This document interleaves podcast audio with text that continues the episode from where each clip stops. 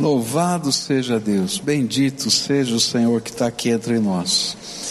Hoje eu quero concluir uma série de estudos que a gente começou é, abordando o livro de Jó, não é?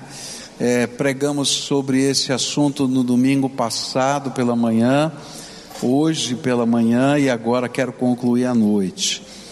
E eu disse nas duas outras ocasiões em que falamos sobre esse tema que Pregar no livro de Jó é um grande desafio, por algumas razões. A primeira delas é porque é o livro mais antigo da Bíblia. Não é o primeiro livro, né, no sentido da ordem dos livros, que é Gênesis, mas é o livro escrito é, mais antigo, né? contemporâneo de Abraão, no tempo lá em que Abraão existiu, é que foi escrito o livro de Jó. É, e quando, como a gente acredita na revelação progressiva da Bíblia, significa que muito do que já foi revelado nos outros livros ainda não estava revelado quando Jó foi escrito. Então se torna mais difícil pregá-lo. Segunda razão é porque o estilo literário do livro é uma poesia, poesia hebraica, que não é de rimas, mas de rimas de pensamentos, ou em pensamentos sinônimos iguais, ou em, pensamentos, pensamentos paralelos, ou em pensamentos que se complementam. E aí você tem que fazer toda uma análise para poder entender que tipo de poesia está ali naquele contexto. E a terceira razão é porque trata de um assunto complicado, sofrimento humano.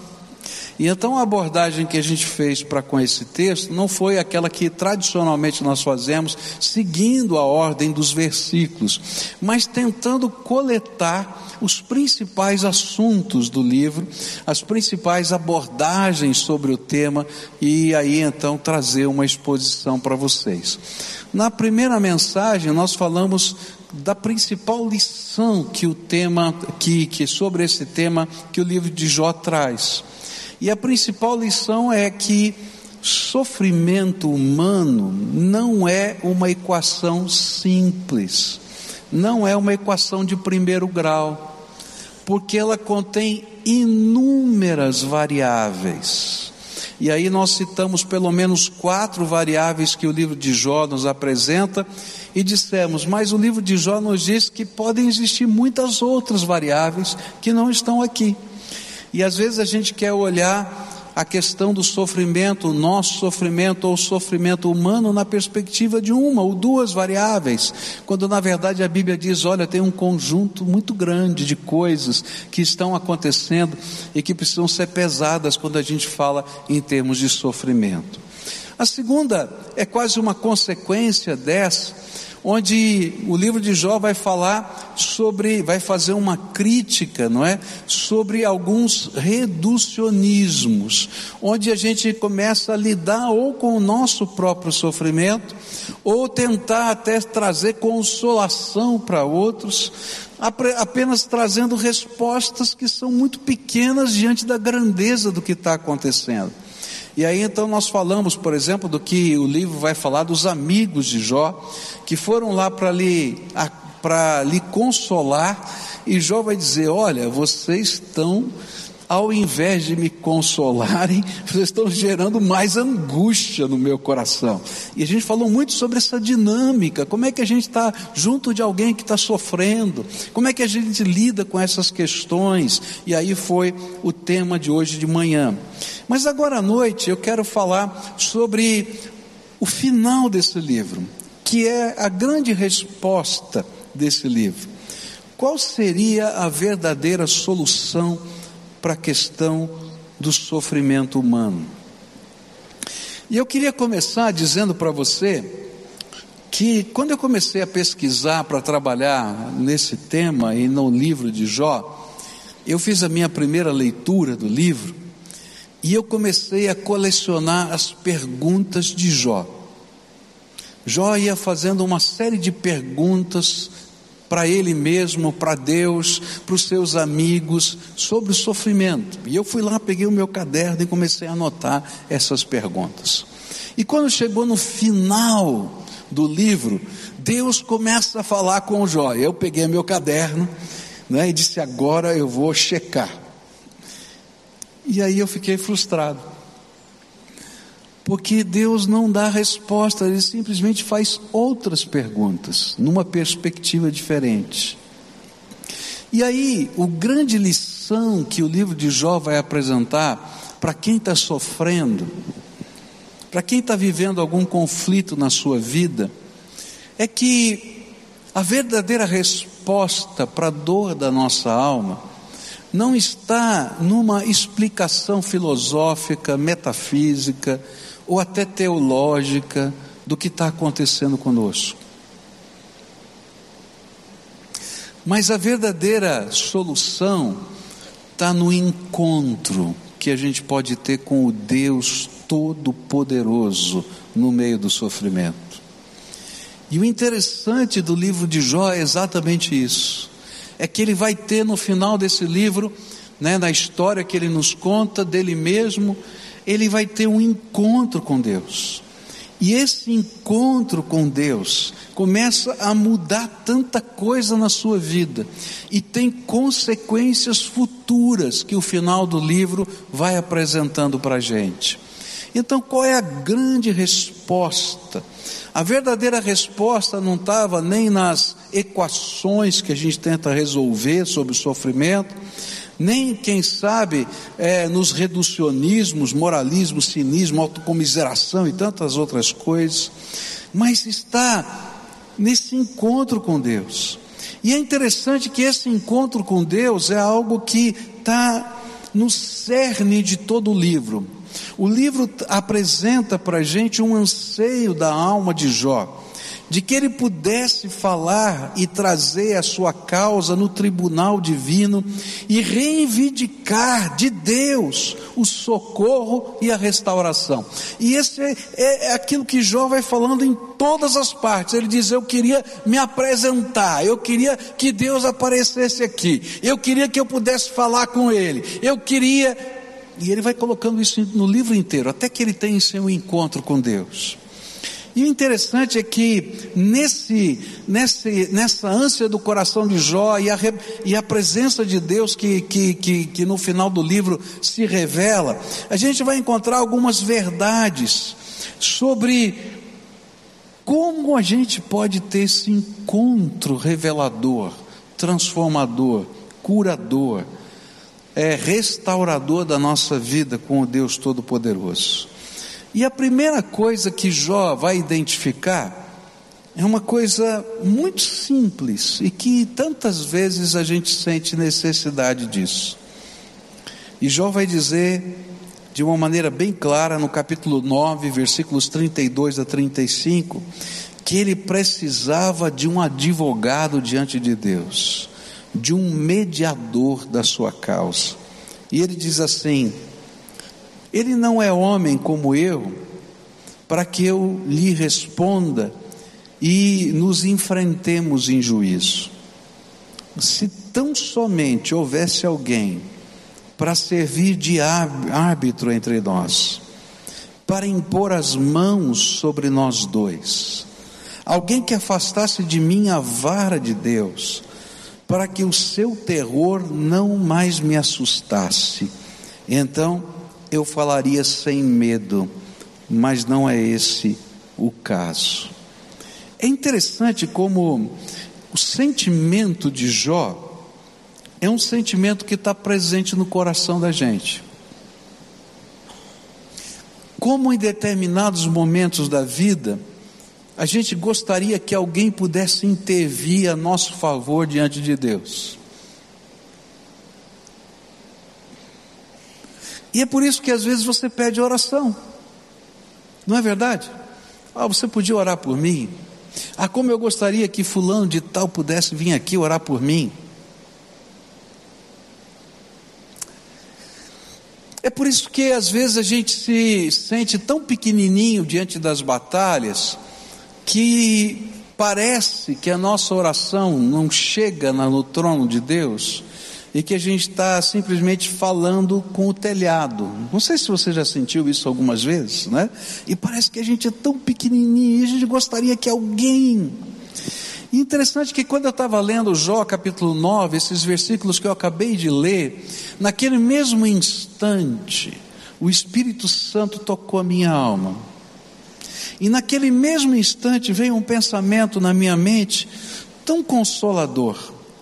E o pensamento era esse: enquanto Jó está procurando um mediador para as lutas da sua alma com Deus, eu já tenho um que é Jesus, o meu Salvador. Sabe, uma das coisas mais preciosas que Jó teve que lutar para entender, e vai ter alguns versículos mais adiante em que ele vai dizer: Eu agora entendi que tem um advogado para mim lá no céu. Mas que estava em luta na sua alma era entender todo o plano de Deus para nossa salvação. Ele ainda não compreendia todos os detalhes. Era o primeiro livro da Bíblia. Mas uma das coisas que a Bíblia vai revelar e vai acrescentar a esta verdade que Jó está buscando é que, por causa do grande amor que Deus tem por nós, e por saber que nós somos limitados, e por saber que muitas vezes nós não conseguimos nos aproximar de Deus, porque existem barreiras, quer sejam emocionais, quer sejam físicas, quer sejam espirituais, porque a Bíblia diz que os nossos pecados fazem separação entre nós e o nosso Deus. Nós precisamos de fato de um mediador. Mas quem poderia ser mediador entre nós e Deus? E essa é uma grande pergunta. E a pergunta fica às vezes dentro da nossa alma: será que alguém mais santo do que eu poderia ser mediador entre Deus e eu? E a resposta vai ser: não. Porque não existe na, nessa terra, e nem nunca existiu, um único justo que não tivesse pecado, que precisasse, não precisasse também ser mediado por Deus. Ter alguém que seja mediador. Nem os anjos podem ser nossos mediadores. Na verdade, a Bíblia diz que os anjos são servos de Deus que por comando do seu trono nos servem, mas não são nossos mediadores. E então Deus, na sua grandeza e na sua sabedoria, entendendo a necessidade que Jó tinha, ele se esvazia da sua glória para caber na forma humana, habitar aqui entre nós, tomar o nosso lugar na cruz do Calvário para que ele mesmo pudesse fazer mediação, para que ele mesmo pudesse se reconectar conosco. E hoje a gente tem um mediador, que é Jesus. Aquele a quem eu posso levar todas as minhas cargas, todos os meus pesos. E Jesus mesmo ensinou isso. Ele disse assim, em Mateus 11, versículos 28 a 30, ele disse assim: Venham a mim todos vocês que estão cansados de carregar as suas pesadas cargas, e eu lhes darei descanso. Sejam meus seguidores e aprendam comigo, porque sou bondoso e tenho um coração humilde, e vocês encontrarão descanso. Os deveres que eu exijo de vocês são fáceis, e a carga que eu ponho sobre vocês é leve. Queridos, Jesus veio a esse mundo porque não somente Jó sabia que precisava de um mediador, mas eu preciso de um mediador. E é interessante como a obra do Senhor Jesus é tão tremenda. E cada vez que nós estamos levantando, levando a nossa causa diante do Pai, Ele se levanta como nosso advogado, diz a Bíblia, e defende a nossa causa diante do Pai, porque Ele morreu na cruz por nós. E foi isso que o, o apóstolo João tentou nos ensinar, quando ele disse em 1 João capítulo 2, versículos 1 e 2: Filhinhos, estas coisas vos escrevo para que não pequeis. Se todavia alguém pecar, Temos advogado junto ao Pai, Jesus Cristo justo, e Ele é a propiciação pelos nossos pecados, e não somente pelos nossos próprios, mas ainda pelos do mundo inteiro. E não para aí. O autor do livro de Hebreus, no capítulo 4, versículos 14 a 16, nos promete algo que é tremendo. Ele diz assim: portanto, visto que temos um grande sumo sacerdote, que adentrou os céus, Jesus, o Filho de Deus, apeguemos-nos com toda firmeza à fé que professamos, pois não temos um sumo sacerdote que não possa compadecer-se das nossas fraquezas, mas sim alguém que, como nós, passou por todo tipo de tentação, porém sem pecado.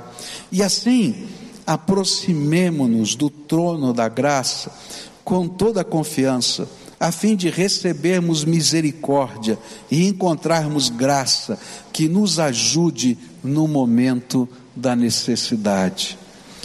Jó estava lá lutando com a sua alma, diante da sua dor, do seu, do seu, sofrimento, da sua enfermidade, tanta coisa que estava acontecendo com ele. Ele dizia assim: será que alguém podia se colocar diante de Deus interceder por mim. E aí a Bíblia vai nos dizer que Deus já preparou o melhor de todos os intercessores e mediadores: Jesus.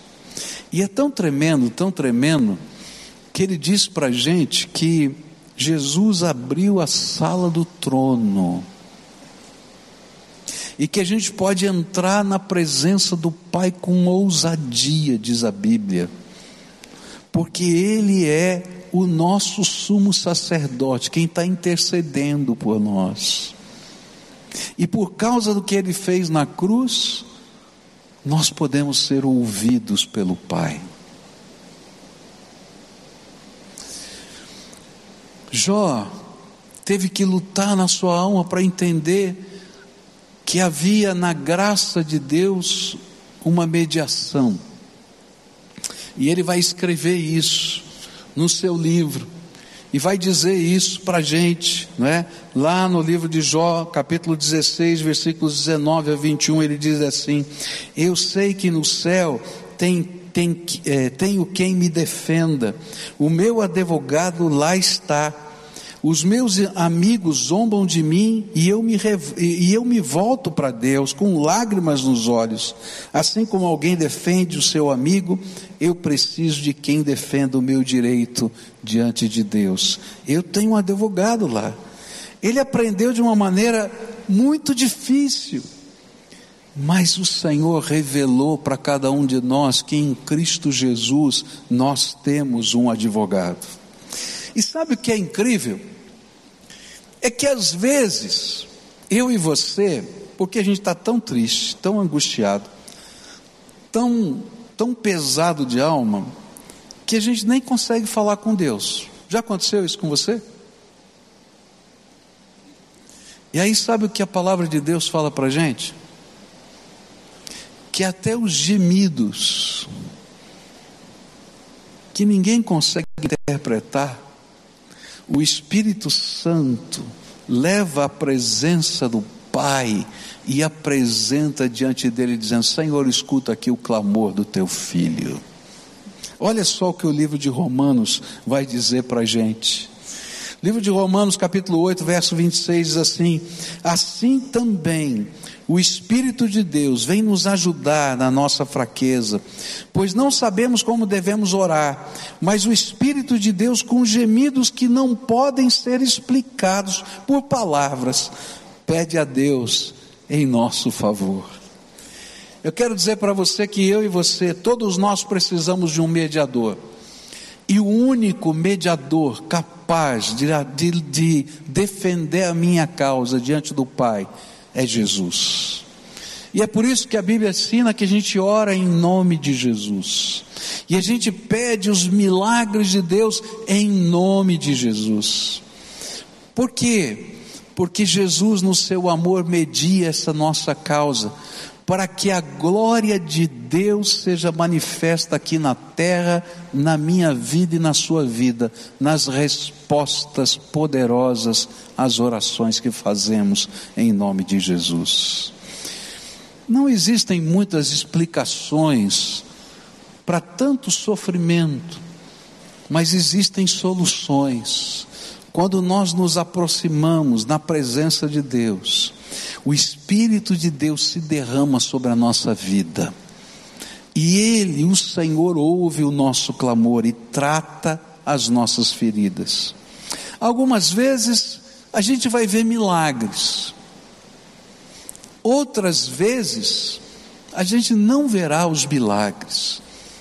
É interessante que no capítulo 42 do livro de Jó, quando o coração de Jó é tratado, ele não viu milagre nenhum ainda. Mas ele disse: Olha, uma coisa aconteceu comigo, eu descobri uma coisa, que antes eu te conhecia só de ouvir falar, mas agora eu te contemplo com os meus próprios olhos. E sabe, nesse processo todo começa uma obra transformadora de Deus na alma desse homem que não apenas fica na alma, mas mexe nas circunstâncias da vida e depois afeta até o seu futuro. Porque o único que pode restaurar a nossa vida é aquele que se revela no meio da nossa fraqueza e da nossa dor. Então, o que Jó vai me ensinar é que eu preciso de um mediador, e não existe mediador mais poderoso e mais habilitado do que Jesus Cristo para mediar a nossa causa diante do Pai. Segunda coisa que a gente vai aprender aqui no final desse livro de Jó é que quando nos encontramos com Deus, nem sempre nós teremos todas as respostas. Mas a presença dele é tão grandiosa, é tão grandiosa que satisfaz a nossa alma. Capítulo 42, versículos de 1 a 6 diz assim: E então a resposta ao Senhor, Jó disse: Eu reconheço que para ti nada é impossível e que nenhum dos teus planos pode ser impedido. Tu me perguntaste como me atrevi a pôr em dúvida a tua sabedoria, visto que sou tão ignorante é que falei de coisas que eu não compreendia, coisas que eram maravilhosas demais para mim e que eu não podia entender. Tu me mandaste escutar o que estavas dizendo e responder às tuas perguntas. Antes eu te conhecia só de ouvir falar, mas agora eu te vejo com os meus próprios olhos. Por isso estou envergonhado de tudo o que disse e me arrependo sentado aqui no chão, num monte de cinzas. É interessante porque quando a gente vai lendo os capítulos que antecedem o 42, a gente fica esperando as respostas, como eu falei, mas elas não vêm. O Senhor faz perguntas e começa a mostrar a sua grandeza e a sua glória, e essas perguntas são feitas no meio de uma visão, de uma revelação. Deus se manifesta a Jó no meio de um redemoinho e ele começa a ouvir a voz de Deus, ele começa a falar com Deus. Esse Deus que parecia tão longe, tão distante, ele se apresenta. E o que começa a fazer diferença na vida de Jó é justamente a presença de Deus, não são nem as perguntas e não, nem as respostas. É o Deus Todo-Poderoso, Criador dos céus e da terra, descendo para visitar um ser humano. E aquilo começa a mexer com o coração dele. E aí a perspectiva dele começa a mudar. Esse Deus que eu estou conhecendo agora é todo-poderoso. Por isso eu não duvido de mais nada que Ele possa fazer na minha vida. Esse Deus é todo-poderoso, Ele tem um plano para mim e Ele vai cumprir todos os seus propósitos eternos na minha vida. Ninguém vai roubar nenhum dos seus propósitos de mim. Esse Deus é tão grande que eu não consigo entender toda a maravilha do seu plano e do seu pensamento, mesmo que eu não compreenda, porque Ele é grande demais. E a presença dEle passa a ser a maior de todas as respostas. Estava meditando nesse texto e me veio à mente uma cena do Novo Testamento. É quando um dos primeiros mártires da igreja é apedrejado. E Estevão está lá sendo arrastado pelos seus amigos. Ele fazia parte de uma sinagoga. E os irmãos da sinagoga o arrancaram do lugar da sinagoga porque ele estava professando que cria em Jesus como Messias. Eles ficaram tão revoltados com aquilo que eles arrastaram esse homem para fora e levaram para um lugar fora da cidade e começaram a tirar pedras nele. O apedrejamento já é algo absurdo, como, como uma maneira de você matar alguém é algo absurdo.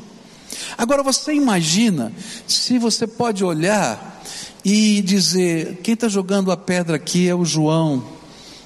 Eu tomei café com ele semana passada na casa dele.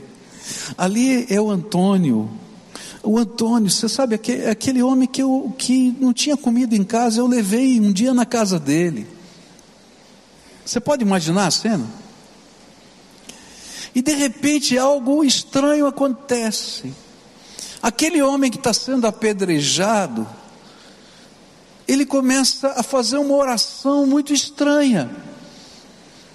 Ele começa a orar, Senhor, não impute pecado para essa gente, não. Sabe por quê? Porque a Bíblia diz que naquele momento os céus se abriram e ele viu Jesus ressuscitado, em pé, ao lado do trono de Deus, para recebê-lo na sua glória. E naquele momento, se estava sendo apedrejado ou não estava sendo apedrejado, se era o João, se era o Pedro, se era o Antônio, não fazia mais diferença, porque nenhuma pedra poderia abalar aquele homem que via Jesus Cristo, seu Salvador, Senhor da glória, diante dele e dizendo: Não podem destruir o plano eterno que eu tenho para com você. Sabe, querido, sabe por quê? Quando a gente tem um encontro com Jesus, isso nos basta. É porque o Senhor que tem um plano eterno se revela a nós de uma maneira tão poderosa que Ele garante para nós que nada, nem ninguém, nem o que está acontecendo na nossa vida pode nos separar do amor que Ele tem para conosco, nem impedir que todo o propósito que Ele preparou para a nossa vida se cumpra. E aí a gente está feliz. Ainda que a gente tenha perguntas para fazer depois. Eu acho que Estevão chegou no céu e disse assim: Jesus, o senhor podia ter me livrado daquela das pedras, né? Eu acho que ele perguntou. Mas talvez a gente não entendesse a grandeza das coisas que estão acontecendo.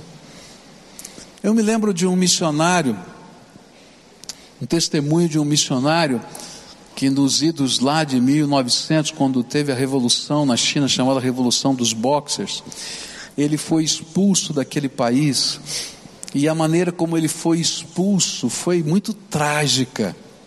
É, os, os amotinados saíram perseguindo os estrangeiros que moravam na terra, e ele, como missionário, era um alvo muito especial para eles. E eles então pegaram esse homem e amarraram não é? Ele, a sua esposa e o seu filhinho.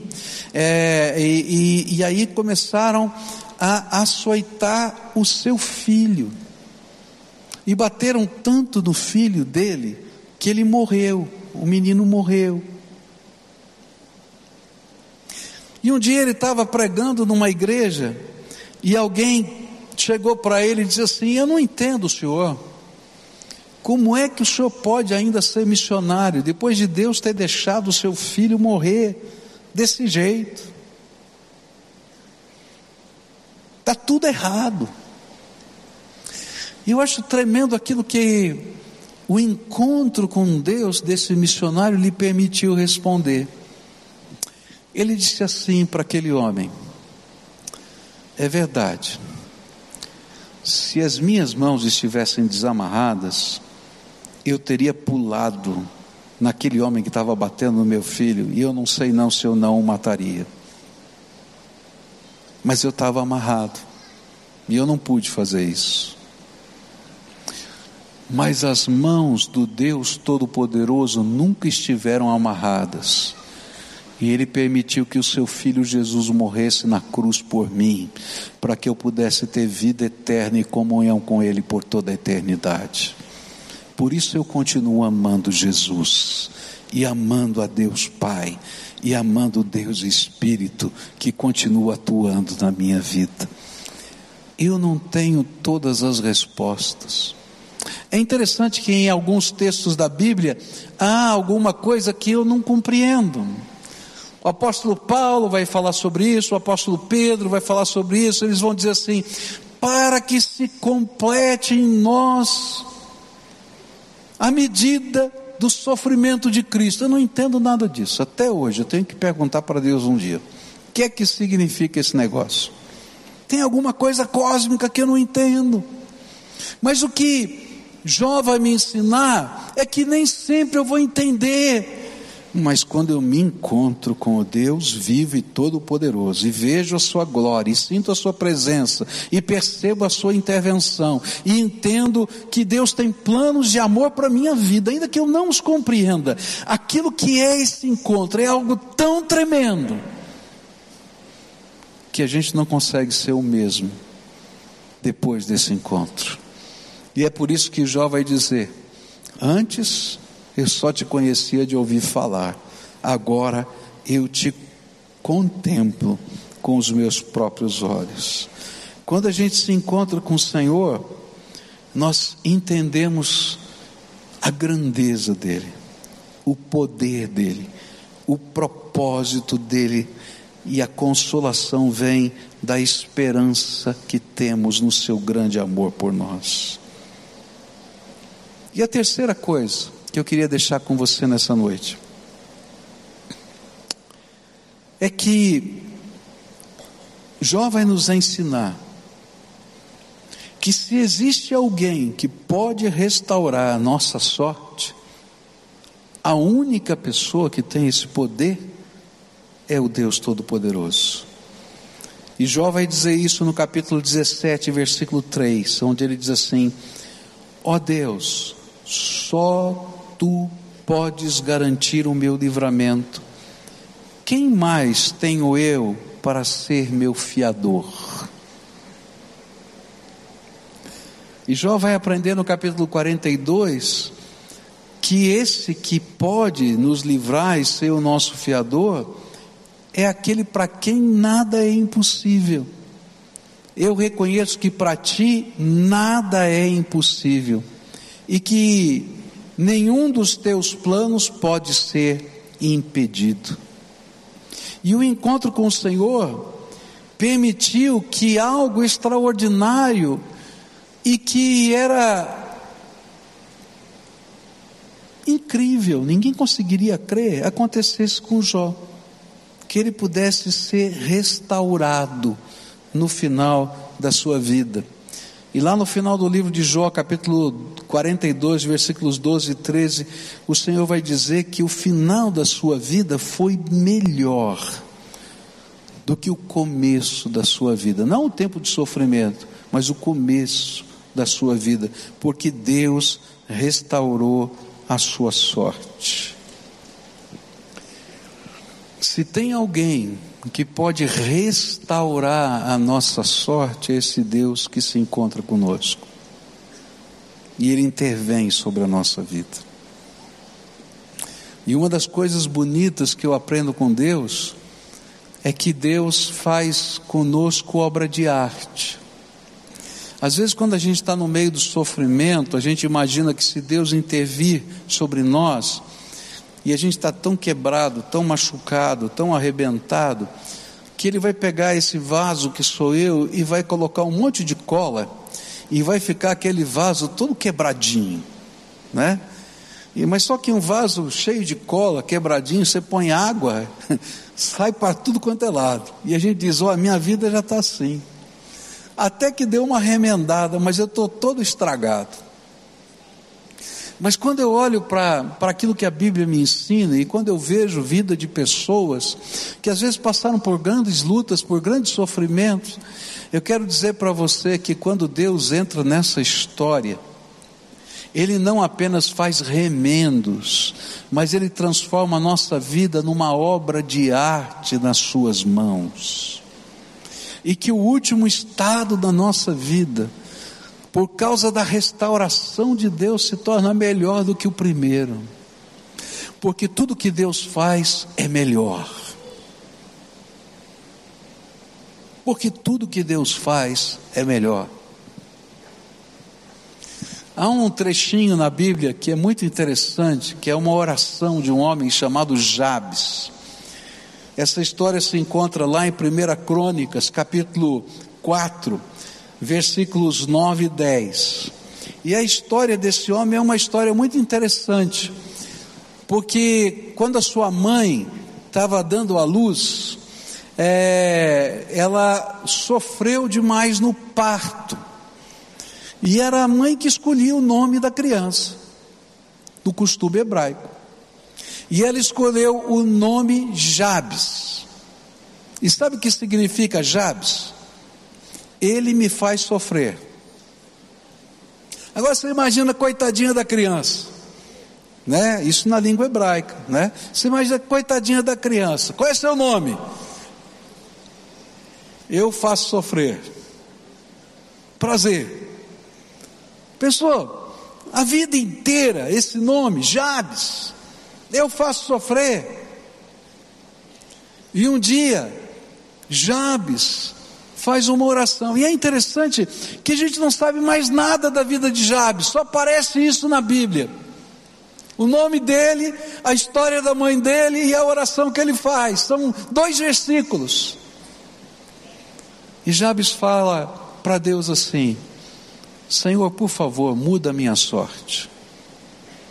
Eu não quero mais ser aquele que faz sofrer. Muda a minha sorte. E Deus ouve a oração de Jabes e restaura a vida dele, muda a sua sorte. E aí a Bíblia fala algumas coisas que Deus fez por ele. E eu acho tremendo porque Deus se preocupou em que estivessem nos registros sagrados a história de um homem chamado Jabes. Só para dizer para mim e para você que mesmo quando eu não tenho explicação das coisas, quando eu tenho um encontro com Deus, Ele se torna, Jesus se torna o meu mediador. E ainda que eu não tenha as explicações, a presença, o propósito e o poder dele me dão sustento na vida. Mas ele é o único que pode mudar a minha sorte e muda a minha sorte, restaurando a minha vida. E nessa noite eu queria orar com você. Talvez você seja como Jabes. Tem muita gente na volta da sua vida dizendo assim: cara, menino, menina, homem, mulher, você já fez tanta gente sofrer.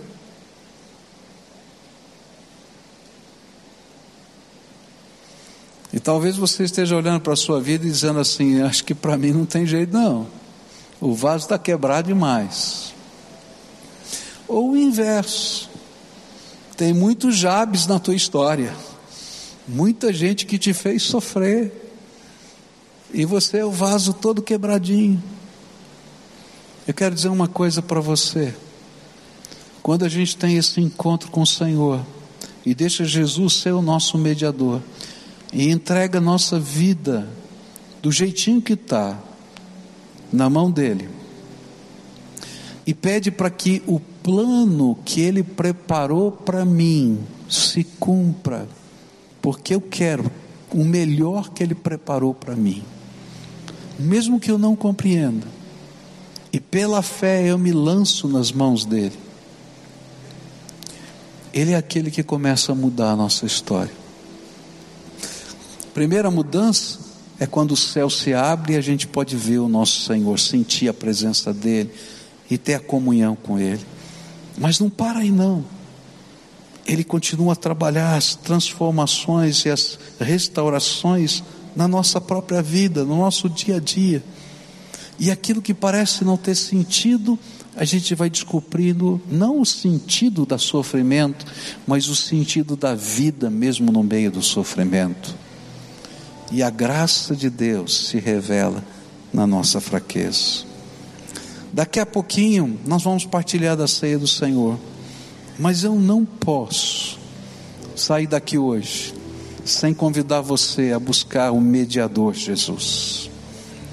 Tem muita gente que elegeu tantos mediadores para a sua vida, talvez até alguns santos de devoção, ou se você busca né, nos caminhos do Espiritismo, os orixás, os guias, eu quero dizer para você que não existe ninguém maior do que Jesus Cristo para ser mediador da tua vida. E se você quer ter uma experiência com o Todo-Poderoso, eleja Jesus como o único e suficiente mediador entre você e Deus. E como é que a gente faz isso? A gente pede para Jesus. E a gente diz: olha, antes eu buscava esse, aquele, aquele outro, mas eu descobri que eu tenho o melhor de todos o Deus que se fez homem habitou entre nós. Eu quero o Senhor como mediador da minha causa. E esse é o nosso Senhor e Salvador Jesus. E sabe, pede para Ele: Eu quero viver um encontro com o Senhor. Revela a tua presença, toca minha alma. Eu preciso desse encontro. E não se esqueça de pedir como Jabes: muda a minha sorte restaura a minha vida. Eu queria orar com algumas pessoas a quem o Espírito Santo falou. Hoje eu não vou chamar aqui na frente como a gente sempre faz, porque vamos ter a ceia do Senhor daqui a pouco, vai ficar muito confuso aqui na frente. Mas se você é a pessoa a quem o Espírito Santo está falando agora, eu quero orar por você. E eu vou pedir para você ficar de pé no lugar em que você está. Então você vai se levantar na presença de Deus e nós vamos orar por essas pessoas que estiverem em pé.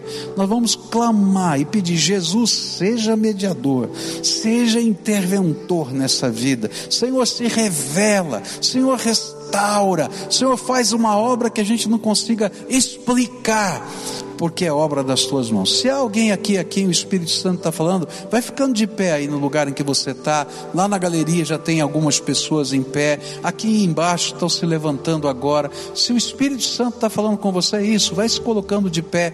Quero orar por você agora. Quero interceder pela tua vida. Quero pedir que alguns irmãos que estão próximos dessas pessoas que estão em pé, cheguem pertinho delas e ponham a mão Põe a mão sobre elas. Imponham a mão sobre elas. Sabe por quê? Às vezes a gente está numa batalha tão intensa, tão intensa, que a gente fica pensando: será que Deus está ouvindo mesmo? E aí alguém toca na gente e materializa de alguma maneira aquilo que Deus vai fazer na nossa vida. Eu gostaria que ninguém ficasse sem receber esse toque. Eu estou vendo lá um senhor que está sozinho ali. Alguém vai lá, toca. Lá em cima na galeria eu não consigo enxergar por causa das luzes, mas eu estou vendo lá três pessoas que ninguém chegou perto delas ali. Então chega ali, lá no fundo, né?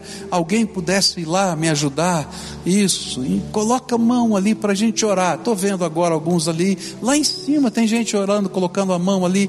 Agora a gente vai orar e clamar, levantar um clamor. Querido, você não sabe o que está acontecendo nessa vida. Tem histórias muito, muito pesadas, difíceis, que nós não conseguiríamos lidar com elas mas a gente vai pedir para aquele que é o nosso mediador, o nosso sumo sacerdote, Jesus, para intermediar e abençoar essas vidas. Você concorda com isso? Então vamos levantar um clamor aqui agora. Senhor Jesus, estende a tua mão sobre esses teus filhinhos.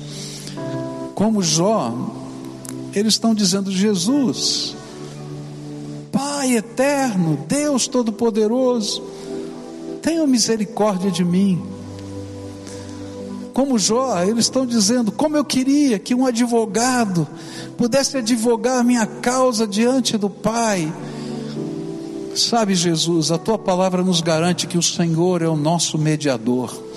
E então eu quero te pedir, ó oh Jesus, leva agora a presença do trono do Todo-Poderoso, a causa de cada um desses seus filhos, seja ela qual for. E lembra-te, Jesus, que foi com o teu sangue sangue que o Senhor comprou, o direito dessas pessoas se apresentarem diante do Pai. Então, nessa hora, Pai, que toda acusação de Satanás cesse sobre essas vidas, que toda algema do diabo seja quebrada. E que nessa hora o poder do Senhor se revele na fraqueza deles. E que do trono do Todo-Poderoso nós possamos, Senhor, ouvir o brado da vitória porque o Senhor é o Deus que pode tocar as nossas vidas. E nessa hora quero te pedir, ó Espírito Santo, começa a se mover aqui no meio do teu povo e a tocar os corações. E Senhor, se tiver alguém que não consegue nem falar diante do Senhor, que os gemidos inexprimíveis sejam interpretados por ti, ó Espírito Santo, diante do Pai de tal maneira que agora os anjos recebam ordens de Deus para saírem ministrando na vida dessas pessoas. Ó oh, Pai, começa a mandar os teus anjos trazendo os bálsamos de cura e que pessoas sejam curadas agora, porque do trono do Senhor estão saindo os anjos agora, recebendo ordem do Pai, para que o bálsamo da cura esteja sobre essas vidas. Ó oh, Pai, que do, do trono do Senhor seja, saiam ordens de intervenção dos anjos, Senhor, na vida, nos problemas, nas lutas, nas dificuldades, e como ministros do Senhor a nosso favor, eles cumpram essas ordens, Senhor, e que a tua bênção seja derramada agora. Ó oh, Pai, que antes que a gente chegue em casa, os anjos do Senhor já tenham chegado lá. E que as coisas maravilhosas do Senhor comecem a acontecer porque nós tivemos um encontro com o Deus vivo. E se antes só o conhecíamos de ouvir falar, nós queremos te conhecer com os nossos próprios olhos, com a nossa vida, com a nossa experiência e com a nossa fé. Ó oh, Pai, que possamos ter a convicção de Jó que nada é impossível para o Senhor. E por isso estamos clamando aquele que está sentado no trono e que pode nos abençoar com a sua graça. Jesus, salva-nos para a vida eterna, mas abençoa-nos para esta vida. É aquilo que oramos no precioso nome de Jesus, no teu nome, Jesus. Amém e amém. Você pode sentar-se, querido, tá?